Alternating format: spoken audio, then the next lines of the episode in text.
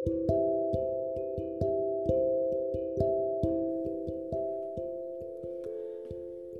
月5日月曜日。おはようございます。皆さんお元気でしょうか？今日の聖書の時間です。今日の聖書の箇所は新約聖書使徒の働き16章25節から26節までです。お読みいたします。真夜中頃パウロとシラスが神に祈りつつ賛美の歌を歌っていると他の囚人たちも聞き入っていた。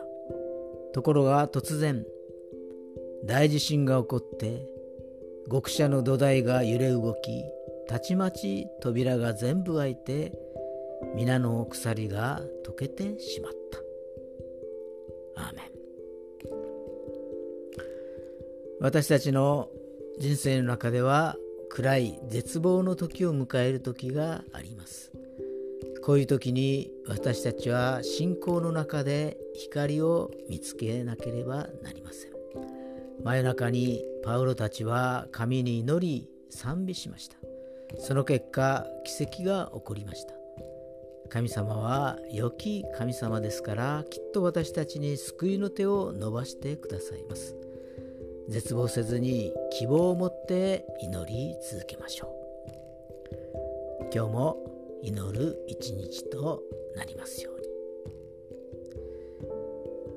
それでは今日が皆さんにとって良き一日となりますように。